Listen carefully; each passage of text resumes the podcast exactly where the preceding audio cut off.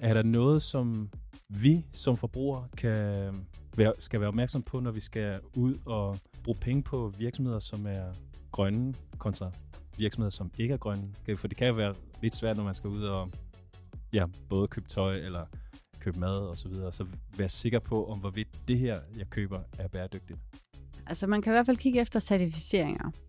Øhm, der er jo alt afhængig af, hvad det er for en type virksomhed, hvad det er for en type produkt, så er der forskellige certificeringer, som sådan er relevante. Og man kan sige, øh, ø- det røde økomærke, det kender de fleste fra, øh, fra brusen. Øhm, og inden for tøj er der så GOTS, som også er altså et økologisk stempel, kan man sige. Og hver gang man har de her certificeringer, så er det jo en tredje part, der har været ude og tjekke efter, at de rent faktisk gør det her.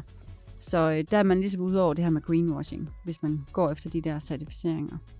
Så, øh, så det, er, det er en rigtig god måde for forbrugerne ligesom at navigere efter. Og de der certificeringer giver også nogle gode rammer til virksomheden til, hvordan er det, at vi kan gøre det her mere bæredygtigt. Jeg synes, du nævnte noget om B Corp-certificering, som du hjælper virksomheder Ja. med at opnå. Kan du lige komme lidt Ja, B ind på Corp, det er jo certificeringen over dem alle, når det gælder bæredygtighed i hvert fald.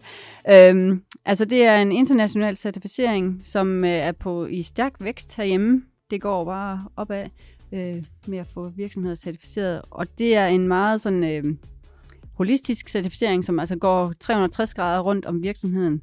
Øh, alt fra øh, ledelse til øh, kunder, til miljø, til øh, medarbejdere, øh, hvor man virkelig kommer hele vejen rundt om virksomheden. Og der er så mange fede virksomheder, der er øh, certificeret i det her.